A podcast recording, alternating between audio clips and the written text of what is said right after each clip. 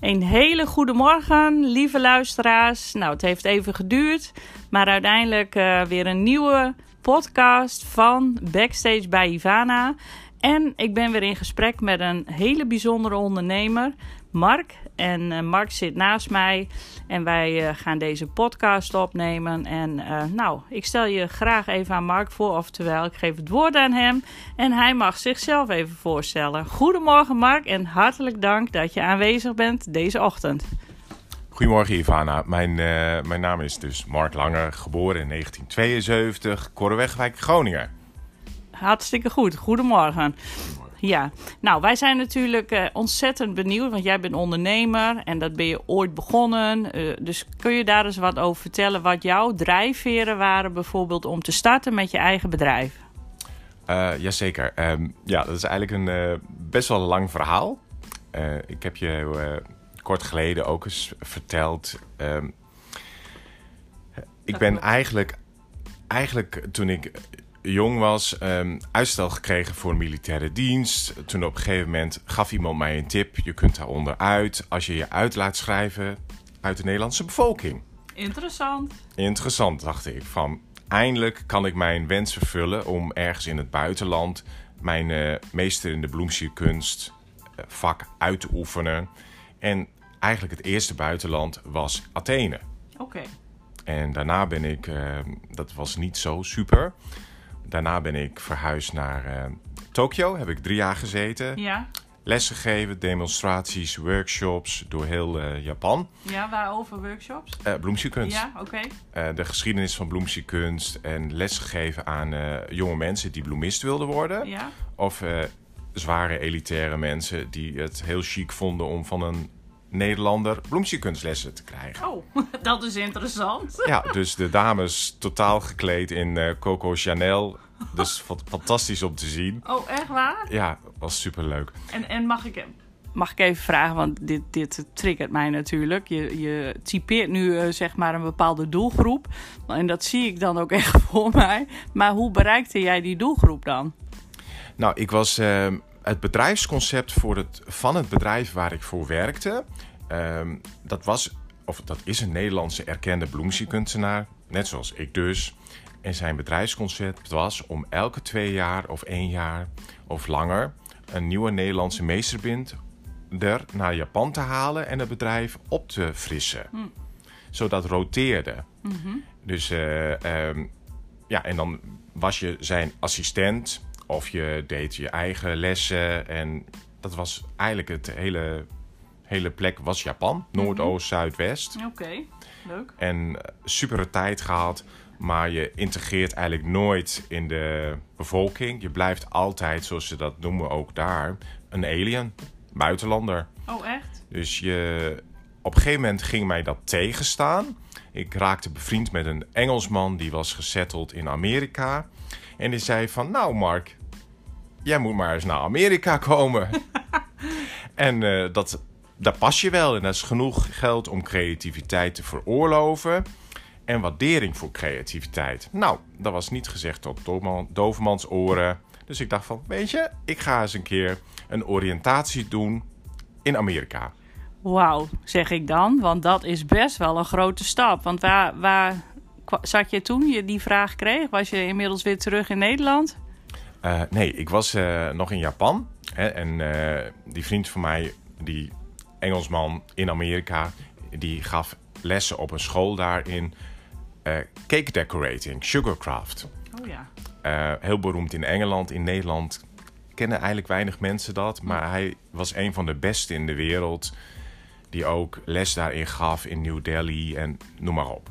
Nou, ehm, toen heb ik besloten een maand lang vrij te nemen in Japan. Toen ben ik gegaan naar, uh, naar New York als eerste. En ik moet eerlijk zeggen, werd ik gelijk verliefd op. Dat kan ik me voorstellen. En toen dacht ik van, moi, geen verkeerde plek. Nou, kerst en oud en nieuw bij hun in Atlanta gevierd. Dat vond ik geen bal aan. Um, toen ben ik naar San Francisco gegaan. Los Angeles, uh, ja, Beverly Hills, Las Vegas, uh, de hele, wat ik dacht wat interessant was. Nou, en voor mij was het al duidelijk, het moest New York worden. En waarom dacht je dat?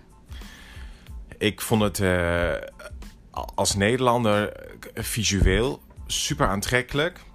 Uh, de maten, de zonlicht, uh, allemaal hele mooie mensen op straat en uh, druk, druk, druk, prachtige winkels. Het, ja, het prikkelde me. Mm -hmm. Ik denk van, nou, daar voel ik me wel thuis. En, ja. en natuurlijk ga je dat tegenoverstellen in Tokio, waar ik gewend was de laatste drie jaar dan te leven. En ik denk van, ja, nee, ik moet naar New York. Het is gewoon duidelijk. Nou, en toen mijn carrière in Japan, en dat was inmiddels drie jaar bijna, stopgezet en in het diepe gedoken. Ik moet je wel nageven dat ik het ook ongelooflijk knap vind dat jij in een land als Japan je drie jaar lang hebt weten staande te houden. Waar, ja, als je daaraan terugdenkt, wat is het wat jou, hoe je dat voor elkaar gekregen hebt? Zijn het je vaardigheden? Is het misschien toch een stukje ondernemerschap wat je in je draagt, wat je misschien toen nog niet zo helder had? Um, ik, ik, ik denk, ja, weet je wat het, het is natuurlijk, het is een hele onderneming. Ja. Maar um, weet je, ik werkte voor iemand, hè? Mm -hmm. Dus een Nederlander in Japan, die huurde mij in. Mm -hmm. En er was een appartement voor me wat klaar stond. En je stapt eigenlijk in het leven van je voorganger. Mm -hmm. En als je geluk hebt en je stelt jezelf een beetje open op, dan is de, de groep om je voorganger heen, die omarmt je. Mm -hmm. En dat heb je echt nodig. Want als jij Nederlander bent in Japan, mm -hmm. wat ik ook net zei, je integreert niet. Dus je hebt echt wel die, die, die boost nodig van die vrienden die je omarmen, zeg maar. Ja. Maar, dat snap ik wat je zegt, maar voor mij blijkt hieruit ook dat jij toch die vaardigheid hebt en, en het ook zag om dat zo te doen. Want je hebt altijd de keuze om, om het niet te doen. Je kunt ook bij wijze van ja, varen op je ego en denken van ik ga het op mijn manier doen. Maar jij besloot uiteindelijk dan te integreren. Hoe zie jij dat? Um, ja, dat klopt. Ik, want ik, ik denk als je ja, dat, ja, dat vind ik eigenlijk zou iedereen zo moeten zijn.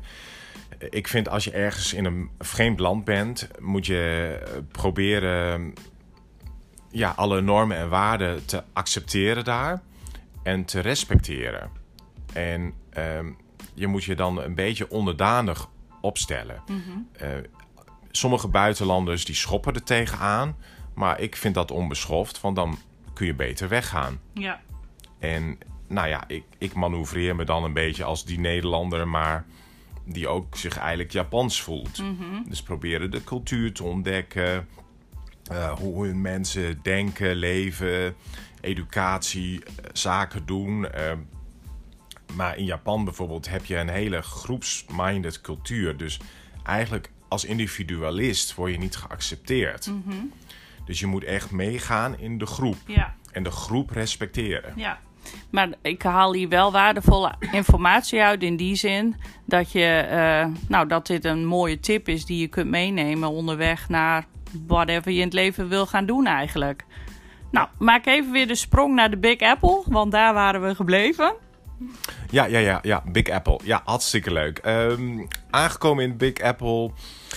Ik had een uh, sollicitatie gedaan bij een bedrijf die heel erg geïnteresseerd in me was. Maar uh, contact zijn we blijven houden. Uit Japan, moeten we even teruggaan weer naar Nederland. Ben ik twee, jaar, twee maanden naar Nederland gegaan. Mm -hmm. Eén maand vrij en één maand voor mijn oude werkgever gaan werken. En nou, toen was de tijd rijp. En ook met mijn uh, werknemer, zeg maar, in New York contact gehouden. En die had veel werk liggen. Aankomende in New York was de werknemer opeens niet meer geïnteresseerd. Dilemma, probleem. En toen? Ja, en toen, nou ja, uh, even flink uh, gejankt. Oh, echt? maar ja, ik ben redelijk sterk. Dus ik heb uh, mijn portfolio had ik bij me. En ik, dat is heel grappig in New York.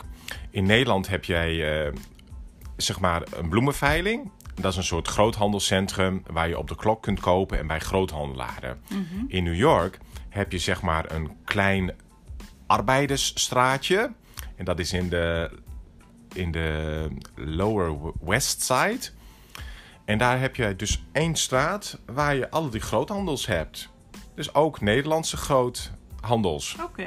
En toen ben ik daar. eh, Ik denk van, nou ja, als Nederlander ga je natuurlijk gelijk naar de Nederlandse groothandel. Ja, Dus- uiteraard. ja, ja. Dus ik denk van, nou, loop daar eens binnen. Ja. Er waren hele leuke kerels. En ehm, die al jarenlang, twee broers, die hebben daar dat groothandelsbedrijf gestart. En importeerden bloemen uit Nederland. Prachtige kwaliteit. En die zeiden van, nou, wij weten wel iemand in de Upper East Side.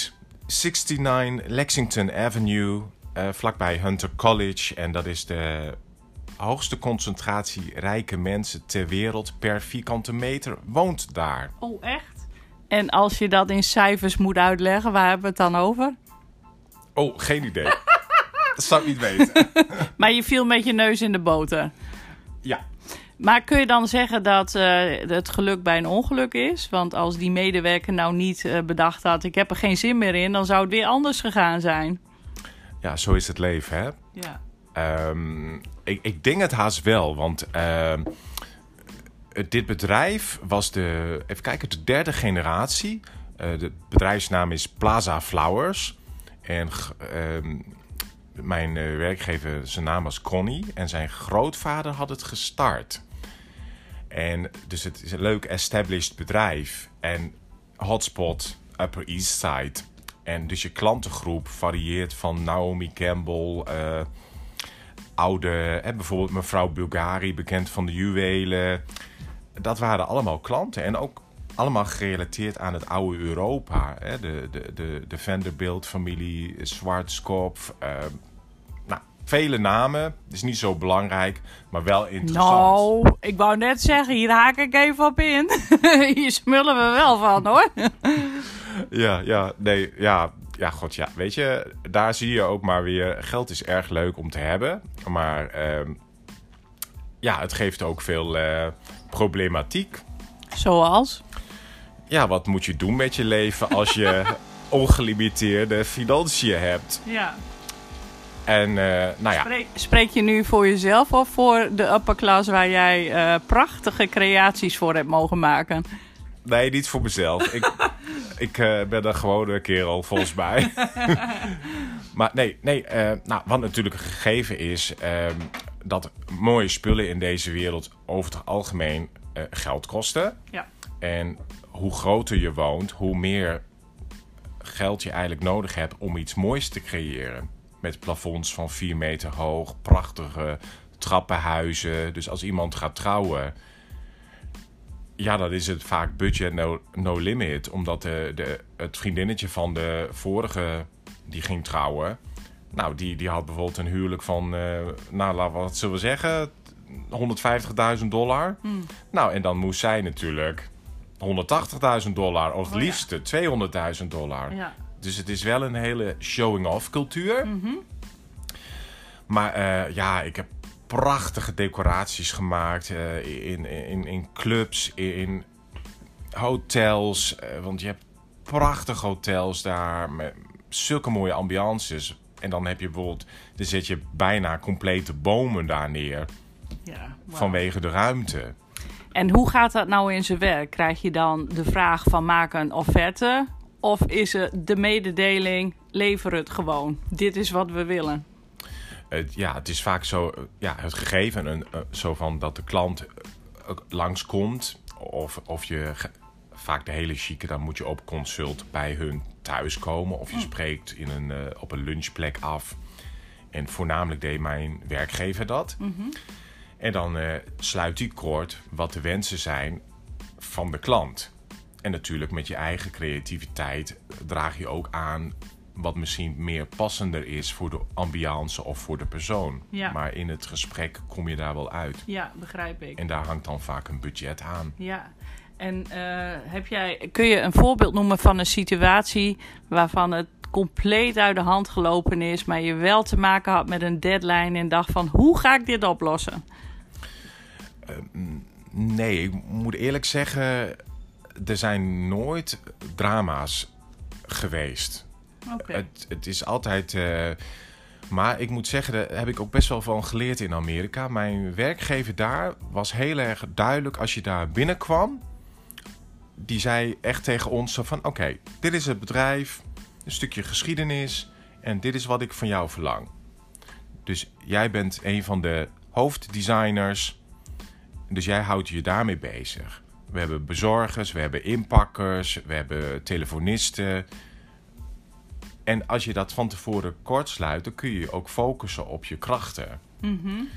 En, eh, en ja, dat is naar mijn idee belangrijk. Vooral als je best wel een heel druk bedrijf hebt. Ja, op zich, wat je zegt, vind ik vanzelfsprekend.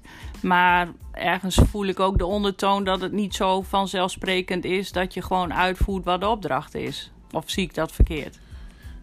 Nee, dat, daar heb je wel gelijk in. Dus, dus maar als jij een goede werkgever bent en je hebt heel erg duidelijk voor ogen wat jij wil, dan kun je dat naar mijn idee ook afdwingen. Ik, Ja. ik heb, dan gaan we even terug nu naar eh, eh, vorig jaar. Voor het eerst heb ik een Italiaanse eh, leuke jonge vrouw van 25 ingehuurd om mij te helpen.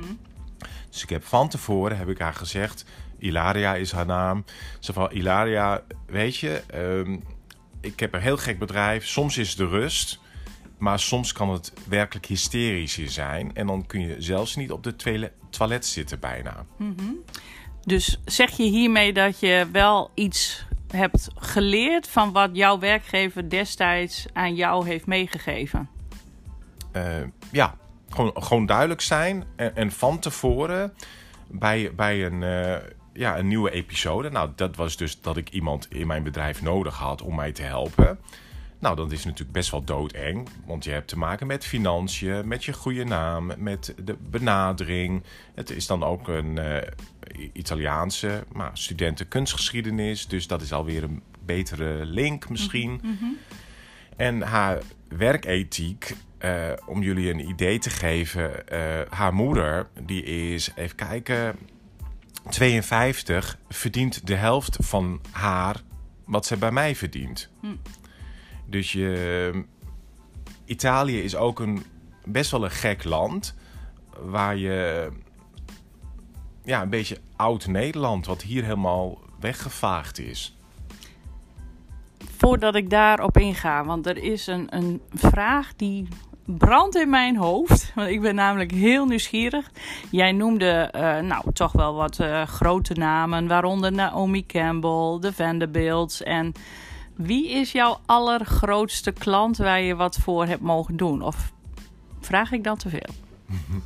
Nee hoor, nee hoor, nee, dat, is, eh, dat maakt mij niet uit. Of, of misschien niet je allergrootste, maar eh, eh, waar je, waarvan je dacht van wauw, dat, dat is toch wel de kers op de taart.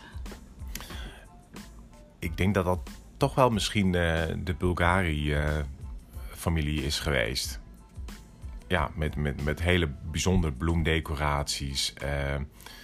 maar ik, ik moet ook eerlijk zeggen, er waren ook families eh, waar ik de naam niet eens meer van weet. Maar dan werden de zilveren eh, bekers in fluwelen tasjes van Tiffany afgeleverd. Een van de beroemdste juweliers in New York. En die moest je dan ook decoreren. En ik heb wel eens vazen gedecoreerd uit de 17e eeuw. Wat natuurlijk doodeng is, maar gelukkig was mijn baas goed verzekerd. Maar er zijn nooit drama's gebeurd. Nee, gelukkig. En, en heb je nog meer van die bijzondere decoraties mogen doen waarvan je denkt van wauw, dat, dat is echt wel de top of the bill? Ja, die, die, die, die clubs waar dan feesten werden gehouden. Dat je die, die zeg maar, een, een ruimte van ja, v- vier, vijf meter hoge plafonds. eh 12 meter bij 12 meter met een enorme schorstenmantel erin. Prachtige vloeren, prachtige lampen. En dat je daar opeens een feestambiance creëert door, door de, de enorme vazen met takken en eh, bloesemtakken, prachtige bloemen, eh, combineert. Ja. Naar de wens van de klant. Ja, ik snap het. Ik zie het ook helemaal voor me. Wonderschoon was dat. Ja, echt, echt. dat- geloof ik. Mis ik wel af en toe. Ja, dat kan ik me heel goed voorstellen. Want ik denk dat dat absoluut eh, de place to be is. Waarin je al je creativiteit gewoon de, de vrije loop hebt kunnen, kunnen geven. En hoe lang ben jij in New York gebleven? Eh, twee jaar ongeveer. Ja. Dus, eh, En wat is er na die twee jaar gebeurd? Foute vraag? ja, ja, ja. Volgens mij weet Ivana dat wel een beetje. Nou, dan, dan stel ik de vraag anders. Nee, ik kan er wel even eh, proberen een antwoord op te geven. Ehm, nou, in New York was ik, eh, was ik eigenlijk illegaal. Ehm, ik had een nep social security number gemaakt. Dus ik betaalde wel belastingen. Maar eh, wat namelijk het geval is, als jij daar als buitenlander. Kijk, eh, ja, ik ben toch wel redelijk naïef. Ik, kwam maar, hè, ik ben geboren getogen Groningen. Nou, dan ga je naar eh, Athene. Enkele maanden, dan drie jaar Japan. Nou, in Japan word je gezien als een soort kunstenaar. De Nederlandse buitenlandse hè, kunstenaar in Japan. Nou, ik met. Ik zou niet zeggen dat ik arrogant ben, maar ik met mijn eh, toch wel denk van god, ik heb eh, hè, best wel een carrière gehad in Japan. Opeens ben ik in New York, maar ik ben natuurlijk Jan, Jan Lul met een korte achternaam, zou ik bijna zeggen. Ik snap hoe je dat bedoelt. Ja, wa- want niemand kent je daar. Nee. Hè, maar, maar goed, je hebt dan je portfolio en je, je, je, je, ja, je presentatie, je uiterlijk en probeert je goed te presenteren. En dan zijn mensen geïnteresseerd in je. Maar goed, dan moet jij wel laten zien wat je waard bent. Want zo werkt het toch eigenlijk. Ja. Want je, ja, en niemand wil iemand aannemen als die bijvoorbeeld eh, een slechte achtergrond heeft of criminele achtergrond, wat dan ook. Dus mijn werkgever zegt van oké, ehm, of eigenlijk, ik heb zelf gezegd van ik wil jou laten zien wat ik eh, kan. En eh, nou, na eigenlijk twee weken zei hij tegen me van wij gaan alles doen om jou hier binnen in ons bedrijf te houden. En dan gaat het proces opstarten dat je een emigratieadvocaat inhuurt. Die dan een heel, eh, heel boekwerk van jou gaat maken. Om te zorgen dat jij daar een werkvergunning kan krijgen. Een green card werkvergunning. Oh ja. En dan legaal bent. Ja. En dan houdt ook in dat jouw werkgever volkomen verantwoordelijk voor jou is. Dus, dus zeg maar eh, materieel, financieel. Dus alles voor wat je doet. Dus dat is best heftig. Voor wie? Voor, voor de werkgever. Ja, ik snap hem, Eigenlijk ja. ja. Want die heeft veel risico's. Ja. En die green card, wat is daarmee gebeurd?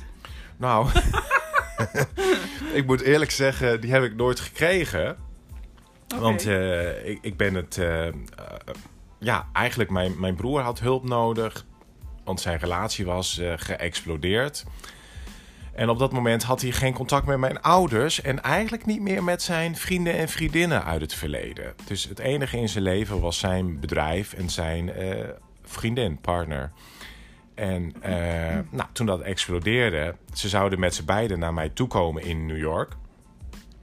En toen, een paar dagen van tevoren, heb ik mijn broer nog gebeld. Hey, hoe is het? Eh, kom je nog? Ja, nou ja, problemen.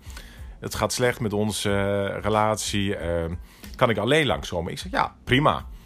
Nou, wat hun bedoeling was om naar Mexico door te reizen. Mij te bezoeken en naar Mexico door te reizen. En mijn broer vroeg van, wil jij met mij mee door Mexico reizen? Nou, toen dacht ik van ja, weet je, als je een beetje goed mens bent, moet je dat doen. En een goede broer ook. Dus ik had besloten, ook vanwege mijn broers verleden, dat hij eh, ja, geen contacten meer met mensen had. Dacht ik van nou, dit moet ik gewoon doen voor hem. Heb ik gedaan. Ik heb een maand vrijgenomen. Ik was nog nooit vanuit New York naar het zuiden gereis, gereisd. En dan kom je op een aparte. Dus vanuit Newark Airport zijn wij naar Cancun ge- gereisd per vliegtuig. En dat is, schijnt dus het foute airport te zijn. Oh. Waar veel illegalen binnenkomen. Wist ik niet. Dus op de terugweg werd ik in de kraag gegrepen. Oh nee. En mijn broer is wel doorgevlogen naar Nederland. En ik zou doorvliegen naar New York. En eh, nou ja, toen was het foute business. Oeh. Oei, oei, oei. Oké. En ja, toen ben ik eh, officieel gedeporteerd. Dus ik weet ook hoe deportaties voelen. Dus ik kwam op, eh, in de verschillende ruimtes op het vliegveld... waar allemaal ja, internationale culturen bij elkaar zaten. Redelijk eh, zwaar geëmotioneerd. Ik denk van nou, nu gaat het mis. Dus ik, eh, ik... Was jij je daar op dat moment van bewust? Ja, want hoe leefde ik in New York? Ik leefde daar op een toeristenvisum. Dus dat betekent dat je maximaal drie maanden daar kan zijn. En dan vloog ik weer terug even naar Nederland. Oh, op die manier. Dus dan heb jij in jouw paspoort eh, re-entry stamps. Nou, en doordat veel illegale achteraf blijkt dat via Newark Airport binnenkomen. En dan gaan ze jouw paspoort checken. En als ze dan denken, god, die heeft heel veel re-entry stamps. Zo van, dat klopt vast niet. En toen hebben zij eh, een papiertje bij me gevonden met een eh, bedrijfskaartje, wat een beetje verfomfaaid met wat namen erop. En toen hebben ze mijn werkgever in New York gebeld. Zo van, god, kunnen wij met Mark Lange spraak spreken? En toen eh, zei de secretaresse, sorry about that, but he is on a holiday. He will be in next week. Nou, dus toen is het misgegaan. Dus ik ben toen van Newark Airport. Ik had wel een return, return ticket van New York naar Nederland weer. Die hebben ze omgewisseld en eh, via Londen ging die toen. Dus toen was ik vanuit Newark Airport in London Airport. Heathrow, geloof ik. En eh, daar heb ik mijn moeder gebeld. En eh, die vond dat een hele verrassing dat ik thuis kwam. ik niet zo eigenlijk. Nee. Dus toen heb ik mijn leven verloren in New York. Oh, helemaal. En ja, dit zag je niet aankomen of heb je niet over nagedacht? Je dacht van, ik ga spontaan met mijn broer een maandje op vakantie. En vervolgens ziet je leven er ineens heel anders uit. Mm, ja, nou, je, natuurlijk voel je wel een beetje dat jij het niet zo goed doet. Hè? Je bent dan toerist, je mag officieel niet werken. Maar weet je, ik had geen keuze omdat ik op een zo legaal mogelijke manier zou willen blijven in New York. Dat ik wel de vrijheid had om van New York terug te gaan naar Nederland. Ja. Ook in verband met je familie, ouders, als er rare dingen gebeuren. Dus als heel veel mensen die, blij, die gaan dan gewoon op de plek blijven. En daardoor creëer, je- creëer je illegaliteit. En ik, ik wilde dat niet. Ik wilde vrij zijn in de wereld. Ja. Nou, dat was mijn keuze en dat Ja. is misgelopen. Ja. En daardoor heb ik eh, dit leuke bedrijf en zit hier met jou aan tafel. Nou ja, daar hadden we het al, al eerder over. Hè? Dat, dat er soms dingen in je, in je leven gebeuren waardoor eh, nou, de, de intentie, een andere intentie erachter zit. Want als dat niet was gebeurd, ja, dan zullen we nooit geweten hebben hoe het wel, zou, hoe het wel gegaan zou zijn. Maar inderdaad, nu zit je hier met mij en heb ik dit interview met jou. Ja. Waar ik zelf ook weer eh, heel erg dankbaar voor ben. Eh, ja, wat een verhaal. maar uiteindelijk ben je zelfstandig geworden Ja. en heb je eigen bedrijf gestart. Ja, En, en wat was jouw trigger om dat te gaan doen? Eh, ja, dat is ook weer een verhaaltje.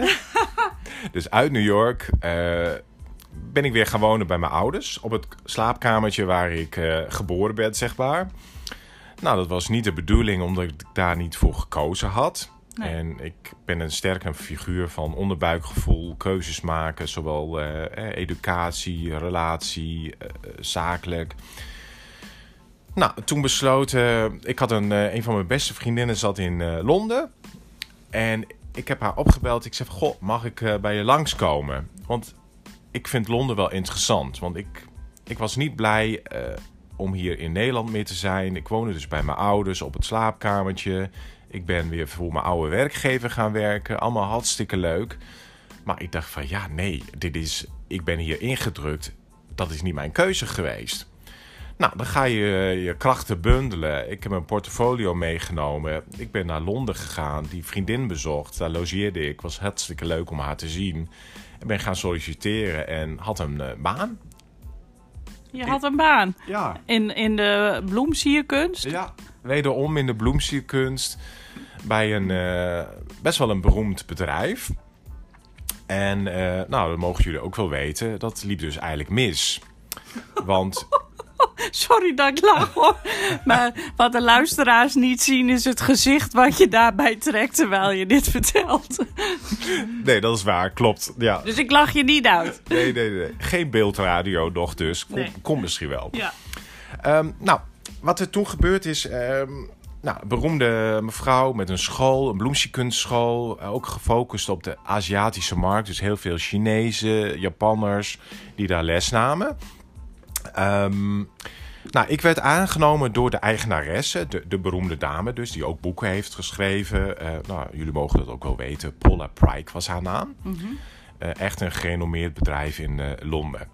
En eh, nou ja, eh, ik werd dus aangenomen om, om, om, zeg maar de collega's zeg maar een beetje bij te sturen, een beetje nieuwe ideeën aan te dragen, zeg maar een frisse input. Een soort eh, rechterhand van de eigenaresse. Oké. Maar eh, onder de eigenaresse was een manager. En die manager met mij, dat, eh, ja, zij was een typische conservatieve vrouw, Engelse vrouw, die eigenlijk weinig eh, verandering ambieerde. En die projecteerde dat ook op haar eh, collega's. En ja, dan kom je, ik dan, niet verder mee. Zoals je wel zult snappen. eh, Ja. ja, dan word je aangenomen om iets te doen, maar dan word je steeds teruggefloten door degene die onder jouw eh, werk, Ja. officiële werkgever zit. Nou, dat werkte niet en ik, ik werd daar niet echt blij van. De structuur van het bedrijf niet. Heel eng, echt conservatief Engels qua denken. En ik denk van, ja, nee, ik, ben wel wat anders gewend in New York en in Japan en ook zelfs in Nederland. En ehm, toen, heb ik, toen eh, was eigenlijk mijn proefperiode. Is niet verlengd. En ik eh, vond dat een Geen straf. Ik vond dat geen eh, straf, inderdaad. Nou ja, wederom de, je leuke pakje aan, portfolio mee en weer solliciteren. Nou, en eh, toen kwam ik terecht in het juweliersdistrict Hatton Garden bij een eh, mevrouw die dit deed als hobby. En eh, hartstikke leuk mens. Maar ik kreeg heel veel verantwoordelijkheden. Ik had al jarenlang niet meer gereden in New York en ook niet in Londen. Maar opeens moest ik de boekhouding doen, dingen bezorgen. ehm, de manager zijn van de winkel. Echt een klein bedrijfje.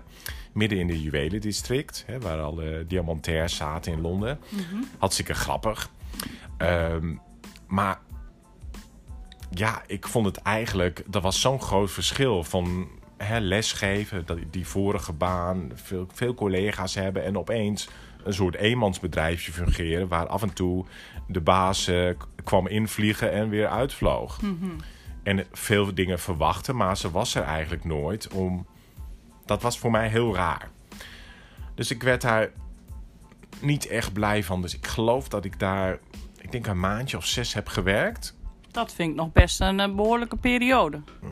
Ja, nou ja, ja ik ben redelijk eh, volhouder. Maar ja, als jij er ongelukkig van werd, wordt, dan moet je ermee ophouden, Ja. lijkt mij. Mee eens.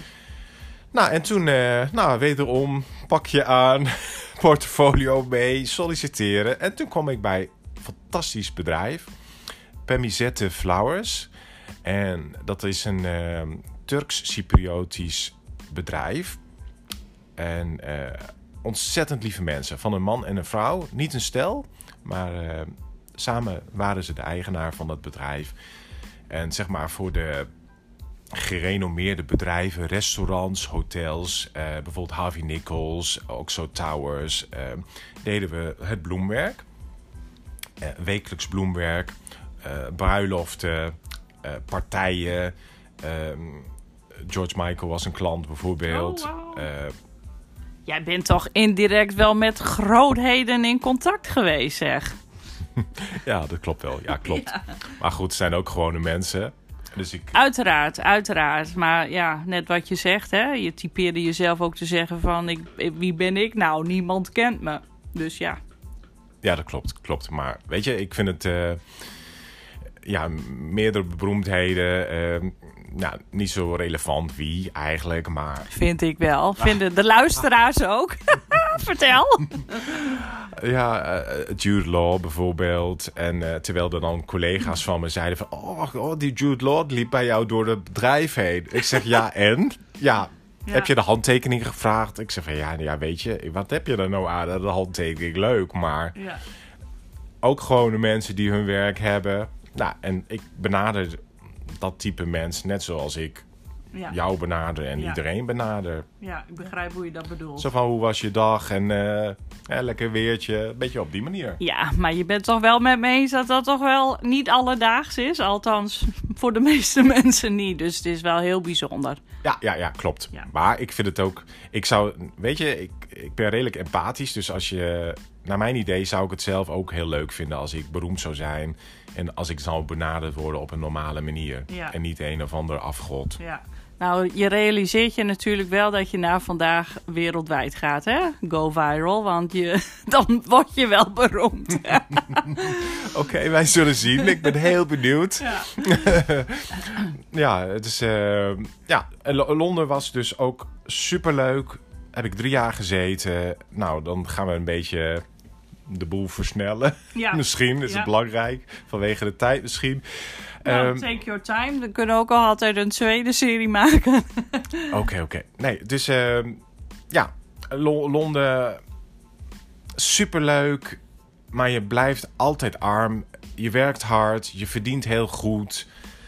Je, hebt hele leuke werkgevers. Je voelt je op je gemak. Maar je wordt zelf een dagje ouder. We spreken nu over eh, begin 30 was ik toen. 33. Nou, dat is eigenlijk nog heel jong. Maar ja, ik woonde op een appartementje. Geen tuintje. ehm, redelijk goede buurt. Maar ja, ik ben geboren met een tuin. Een leuke, leuk huis. ehm. Toch verzuip je best wel in een grote stad. Hoe leuk het ook is, hoe spannend het ook is. Met alle concerten, musea, nachtleven. Superleuk. Maar naar mijn idee, als je wat ouder wordt, wil je ook wat meer rust inbouwen. Of, of het idee hebben dat je aan iets kunt bouwen. Waar, waar, wat je terugvindt. Ik ben ook eigenlijk een verzamelaar. Ik hou veel van kunst, antiek. ehm, maar als je dan eigenlijk elke maand hard werkt en je financiën zijn op.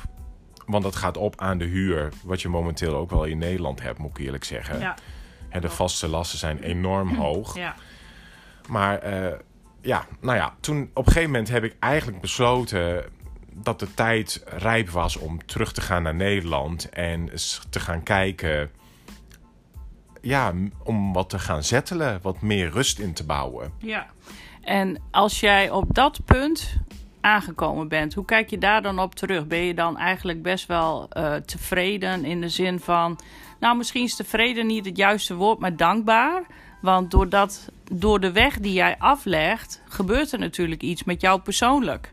En dat zorgt er weer voor dat je de balans opmaakt en zegt van... ik ga nu dit en dit doen. Is dat, herken je dat?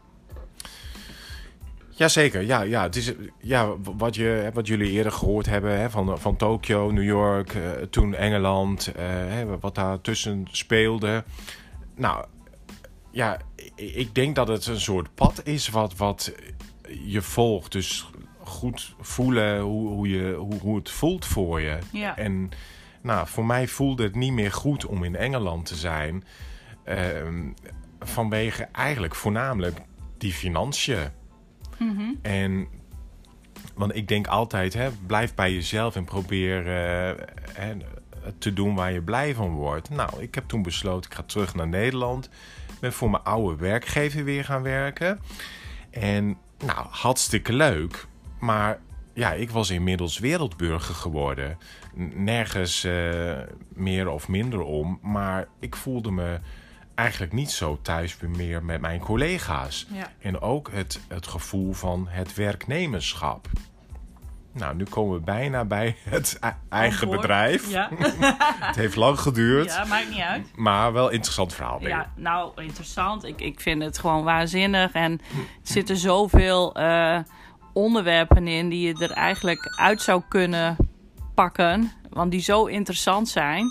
Eh, op de achtergrond gaat de telefoon. Dus eh, ja, op. Laten we lekker gaan. Die laten we gaan? Oké. maar eh, die gewoon heel waardevol zijn en inspirerend. En dat ja, je eigenlijk ondanks elke curve hè, van een dieptepunt... je eigenlijk weer naar een hoogtepunt kunt gaan. Dat vind ik gewoon heel mooi uit jouw verhaal.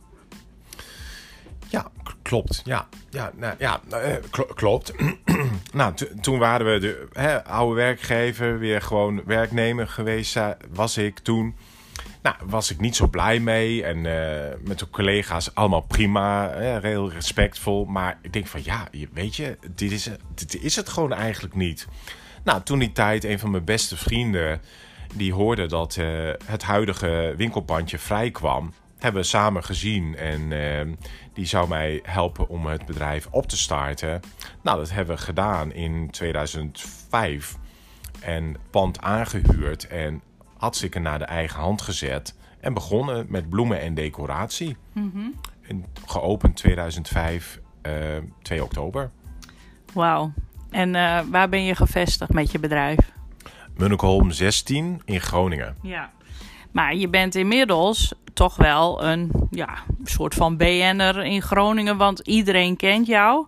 Ik uh, ben hier nu een paar keer bij jou in de winkel geweest. Prachtige zaak. Je weet niet wat je ziet. Echt, uh, het is ongelooflijk. Ik, ik zie ook uh, het artistieke van jou terug in je winkel. Uh, heel inspirerend, heel uitzonderlijk, ook anders dan, dan doorsnee. Maar ik denk ook dat dat jou ook typeert als mens. Dus ik zou ook iedereen willen aanraden van kom gewoon kijken, zeker nu. En uh, nou, de koffie staat klaar. Wij genieten op dit moment ook van een heerlijk kopje koffie. maar um, ja, inmiddels dus heel veel jaren verder. En, en hoe kijk jij terug op jouw ondernemersavontuur? Uh, ja, ondernemersavontuur. Ja, super interessant natuurlijk. eigenlijk, hè, ik had nog nooit een eigen bedrijf gestart. Nou, dat doe je met je beste vriend toen die tijd. Waar je, je heel veel uh, mee hebt gemeen, gemeen hebt. Mm -hmm. Is dat Nederlands? Ja, wij snappen het. nou, ook een uh, bloemist van oorsprong. Uh, richt huizen in. Uh, nou, hartstikke leuke kerel. Maar ja, zakelijk en privé is toch wel een wereld van verschil. Als jij uh, met je beste vriend een bedrijf start, dan ontdek je toch wat geld toch wel doet. En, en qua inzet, qua motivatie, qua achtergrond, werkethiek, uh, benadering. Uh, ik heb eigenlijk ontdekt in de tijd dat we begonnen dat wij niet een goede match waren om samen dit bedrijf te runnen. En wat bedoel jij dan eigenlijk? Want je maakte net de opmerking door te zeggen wat geld met je doet. Wat, waar, hoe bedoel je dat? Nou, als je. Uh, ja, wat er dan gebeurt. Je hebt dan een. Je start een bedrijf. Je hebt een bedrijfslening, hebben we genomen. Mm -hmm. En dan gaat dat van start. En dan ben je beide verantwoordelijk voor die financiën. Ja. Maar als jouw uh, businesspartner, hè, ik zal geen namen noemen, nee. maar uh, als die dan uh, bij bekenden zit in Turkije en dan van een zakelijke rekening geld opneemt, is dat niet erg netjes. Nee, ik snap hoe je dat bedoelt. Ja. En um, ja, ik, ik bedoel, voor mij was het was het allemaal nieuw. Maar ik ben redelijk traditioneel, uh, toch wel conservatief opgevoed. Met heel duidelijk normen, waarden. En bedrijfsgeld is bedrijfsgeld en privégeld is privégeld. En, en dat, zo zie ik dat nog steeds na 2005. Het is inmiddels nu 2024 bijna. Ja.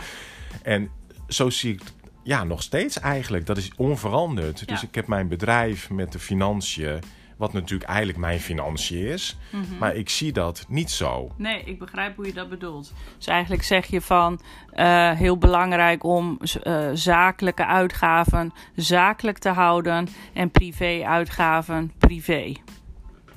Ja, inderdaad. Ja. Ik, uh, ik heb liever dat het bedrijf kapitaalkrachtig is. En dat je privé wat genoegen neemt met wat minder. Mm -hmm.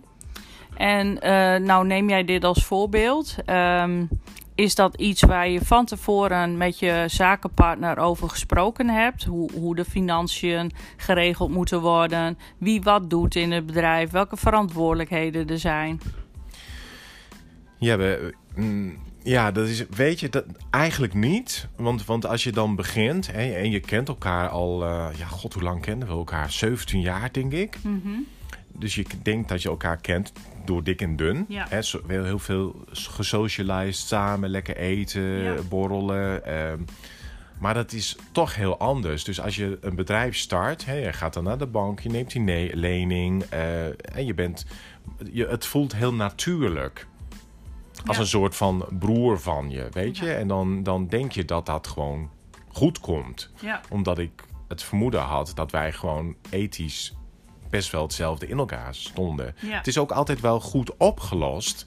Maar er waren toch duidelijke verschillen dat ik denk van ja, nee, dat, dat past eigenlijk niet. nee. Zo van eh, iemand aannemen terwijl er eigenlijk niet genoeg binnenkwam. Ehm, eh, ja, gewoon, gewoon ethisch niet een goede match, match zijn. En ehm, is dat iets waarvan je achteraf zegt van... God, dat ik daar helemaal niet over stilgestaan... niet bij stilgestaan heb...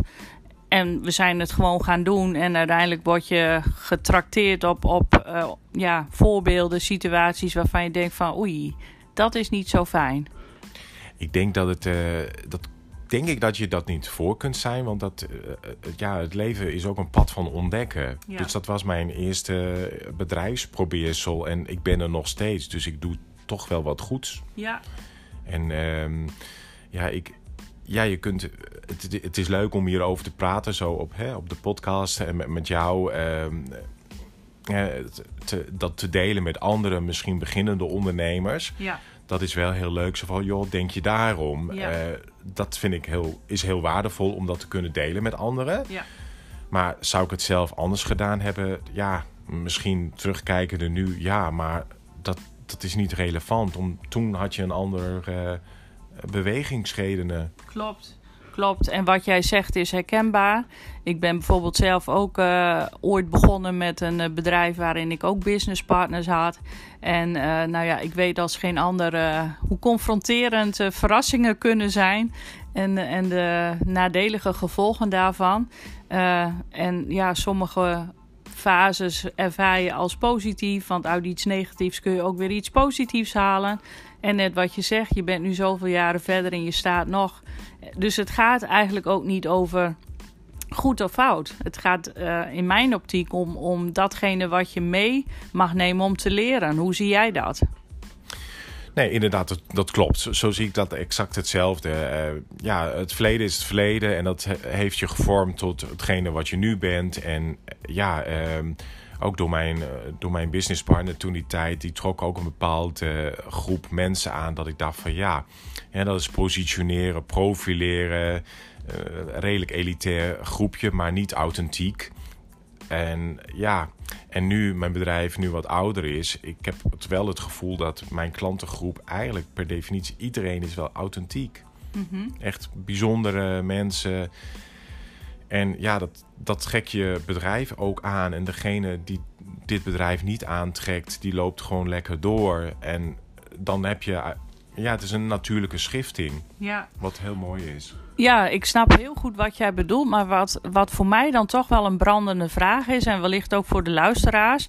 Maar hoe trek jij dan die eh, klantenkring aan? Hoe krijg jij klanten bij jou in het bedrijf? Ja, dat is door de continu van het continuïteit van het bedrijf, de uitstraling, de producten en eh, ja, ook geluk hebben. Eh, de groeiende markt is ook de papa's en de mama's van de internationale studenten. En als eh, die studenten die dan een beetje kleur in hun leven hebben gezien, die trekken papa en mama hier wel mee heen als die op bezoek komen. En zodoende staan bijvoorbeeld bijzondere objecten van mij in Istanbul, Athene en gaan de wereld over. Een hele leuke klant ook in Chili zitten. Nou, eh, dat is wel bijzonder aan de stad Groningen eigenlijk. Ik denk eh, heel erg bijzonder. En eh, je hebt je winkel nu prachtig eh, gebombardeerd in, in kerstsfeer. Kun je daar nog eens iets over vertellen? Want jij verklapte mij nog niet zo heel lang geleden wanneer jij van start gaat met het ombouwen en hoeveel items er in de winkel hangen. Ja, dat klopt. ja, ik, ik, eh, traditie is eigenlijk de winkel eerst brandschoon te maken. En dat is gebeurd in september. En dan komen langzamerhand eh, ongeveer twaalf verschillende leveranciers binnen. Met een, ik denk een soort ongeveer 2000 artikelen. En dat komt uit Polen, Tsjechië, Duitsland en zelfs de Oekraïne voor het eerst dit jaar. Waar ik heel trots op ben. Om ook om die uh, mensen te steunen. En er is een heel leuk Tsjechisch bedrijf die opgenomen is in de werelderfgoedlijst van UNESCO. Hoe komt dat? Uh, vroeger waren in Tsjechië 60 bedrijven die die bepaalde techniek hadden. En dat betekent uh, mondgeblazen kralen. En dan met ijzerdraadtechniek tot een vormpje gemaakt. Bijvoorbeeld een engeltje, een luchtballon, vlieger, vliegtuigje, noem maar op. Nou, er is dus nu nog maar één mevrouw over die dat voortzet. En zij wordt beschermd en gefund door uh, UNESCO. Ja, geweldig. Ik wist niet dat dat bestond. Ik dacht alleen natuurgebieden en gebouwen. Maar dus ook bedrijven. Ja, prachtig. En um, je hebt nu zeg maar je verhaal uh, verteld. Uh, wat dieptepunten en zeker ook bijzondere hoogtepunten. Uh, is er iets waar je spijt van hebt? Poeh. Um, nee. Oké. Okay. Niet echt. Nee, ik, ik, ik, ehm, ik geloof dat het ook. Ik denk dat het ook niet gezond is voor mensen. Mm je, natuurlijk ben je wel eens minder blij met situaties. En misschien had ik het bedrijf niet moeten beginnen met die businesspartner. Maar dat was toen en nu is nu. Dus nee, ik kan niet echt zeggen dat ik spijt heb van hetgene wat ik gedaan heb. Dat is heel mooi, want uh, dat betekent dat je eigenlijk gewoon tevreden met bent met, met de weg die je tot op heden hebt afgelegd en de lessen uh, die je hebt geleerd. Klopt dat? Uh, jawel, maar natuurlijk, ik mis ook wel eens. Kijk, mensen die de winkel dan heel kort kennen en die zeggen van, oh ja, New York en dan nu in Groningen. Ja, ik denk dan ook van ja, het leven is overal hetzelfde. Je moet werken, leven, uh, hè, eten, drinken, slapen. Ja. New York is natuurlijk wel veel spannender misschien. En dat mis ik ook af en toe wel. Hè? De, de, de, de grootsheid, de veelzijdigheid uh, op kunst, cultuurgebied, exposities, concerten. Maar ja, daar heb je ook een enorme portemonnee voor nodig. Ja. En, en uh, om daar het geeft ook veel stress. Ja. Want als jij daar je in bevindt, het is continu wel werk, werk, werk, geld, geld, geld, stress, stress, stress. Mm -hmm. En in Groningen is het basisleven toch um, ja, wat gemoedelijker, wat gemakkelijker. Uh, in verhouding tot zo'n grote cosmopolitan. Ja. Dus het geeft wat meer rust. Ja, begrijp ik ook. En uh, nou, het gaat best wel uh, wat op en neer. Het, het, bedrijfsleven, of ik moet zeggen het ondernemersklimaat in het algemeen. Er is natuurlijk heel veel veranderd in de afgelopen jaren. Wat is jouw visie daarop? Uh, ja, zou er iets anders kunnen wat jou betreft? Wat zou jij fijn vinden als ondernemer? Uh, ja, ja, dat is een goede vraag. Uh, nou, ik vind uh, ja, vaste lasten vind ik enorm hoog. En ook situaties waar je in verplicht wordt uh, door verzekeraars. Uh, nou, verzekering keert zich niet uit als jij geen alarminstallatie hebt of een, een brandblusser. Um, alarminstallatie moet aangemeld zijn op een meldkamer, want anders krijg je ook niet uitgekeerd. Ja. In bepaalde situaties, nou, panden zijn heel erg kostbaar, vind Ja. ik. Nou, dat is toch een maandelijkse uitgave, wat gewoon naar de vermogende huisjesmelkers gaat. Ja, En dat is toch. Kijk, als jij een leuke, goede eh, ondernemer bent, je komt daar helemaal niet eens tussen meer, omdat de panden die dan interessant zijn, worden onder de tafel door al verkocht aan degene die de grootste portemonnee heeft. ja. En de gemeente heeft daar niet een mooi beleid voor. Mhm. En ik vind dat heel erg jammer. ja. Zo zie je een beeld in de stad Groningen. Dat hele mooie, creatieve ondernemingen die geen opvolger meer hebben. En die oudere mensen die dat bijvoorbeeld het pand in eigendom hebben. Denken van nou oké, nu kan ik kas incasseren Ja. voor mijn oude dag. Ik Ja. snap het ook.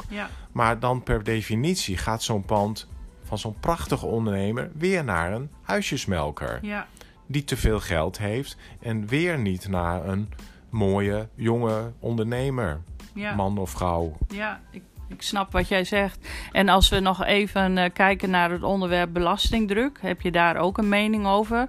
Uh, of zeg je van nou, daar ben ik best wel content mee hoe dat uh, zo geregeld is voor ons? Ja, ik heb geen uh, problemen met de belastingen. Ik, ja, ja, nogmaals, je, ja, je moet niet uitgeven wat je niet hebt. Nee. Dus BTW betekent, ja, vind ik wel erg hoog, 21 procent. Dus als ik zeg maar 5000 verkoop, draag ik 1000 euro af. Mm -hmm.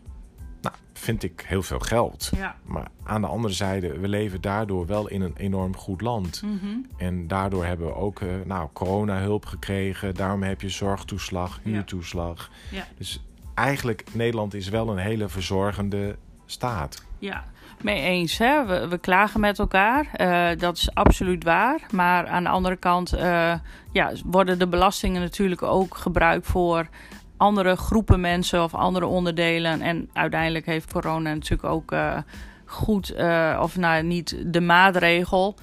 Ja, het is een beetje dubbel. Aan de ene kant hoor ik een groep ondernemers zeggen van... nou ja, met dank aan corona besta ik nog. Andere groepen ondernemers zijn teleurgesteld omdat ze terug moeten betalen en uh, de middelen eigenlijk niet hebben. Omdat twee jaar hè, uh, corona overbruggen best een behoorlijke periode is geweest. Ja, dus er valt overal wat van te zeggen. Ja, ja en, goed. en tot slot uh, nog even een, een vraag aan jou. Wat um, zou jij ondernemers of starters of wat voor advies of tips zou je ze willen meegeven? Uh, ja, belangrijkste tip is: uh, ja, probeer de vaste lasten uh, menselijk te houden. Dus als je, als je me zou vragen, een heel duidelijk concept lanceren. En dan gewoon een goede calculatieplaatje maken. En dan, uh, ja, probeer de privé niet te veel uit je bedrijf te trekken. Want dan gaat het en een fantastische auto rijden en dat soort dingen naar mijn idee moet je dat niet doen. Mm -hmm. Probeer eerst het bedrijf gezond te maken. Kapitaalkrachtig. Hè, met het type wat je hebt. Mm -hmm. en, uh, en dan kun je andere do dingen doen. Ja, en wat bedoel je met een uh, calculatie maken? Nou ja, uh, wat is je concept? Wat is, wat is je doelgroep? Wat is, uh, hoeveel denk je om te zetten? Wat, wat, wat kost het pand? Wat zijn de vaste lasten bij het pand? Wat heb je al die indirecte kosten? Wat zijn dat? Ja. Probeer dat op te tellen. Maar ja, en dan, dan heb je een idee. Ja. En dan is het nog uh, ja, koffiedik kijken eigenlijk. Want je weet het niet. Nee. En uh, hoe, hoe, hoe bijzonder is je product? Hoe, hoe uh, bijzonder is jouw service? Uh, ja. Ja, dat, dat is ieder voor zich. Ja, ik snap wat jij zegt. Uh, dus het komt er eigenlijk op neer. Een aantal dingen heb je gezegd. Doe waar je blij van wordt. Ja. Uh, omarm je dieptepunten. Volg je hart. Ga het doen. Maak een goede planning. En soms heb je ook een beetje geluk nodig. En uiteindelijk komt alles weer op zijn pootjes terecht. Ja, nou, ja zeker weten. Daar zou ik mee willen afsluiten. Heel goed. en uh, ik wil je ontzettend bedanken voor je tijd. En uh, ik vond het een ongelooflijk leuke podcast. Uh, het is jammer dat uh, de, de, luisteraars niet mee konden kijken. Maar we hebben wel wat afgelachen hier achter de schermen. Oh, de hangen camera's, wordt er nu gezegd. Nou, nogmaals dank. Ook dank aan de luisteraars dat jullie weer deelgenoot zijn geweest van deze podcast. En heel binnenkort dan komt er weer een nieuwe podcast uit. Volg mij. En nou, tot de volgende keer. Fijne dag.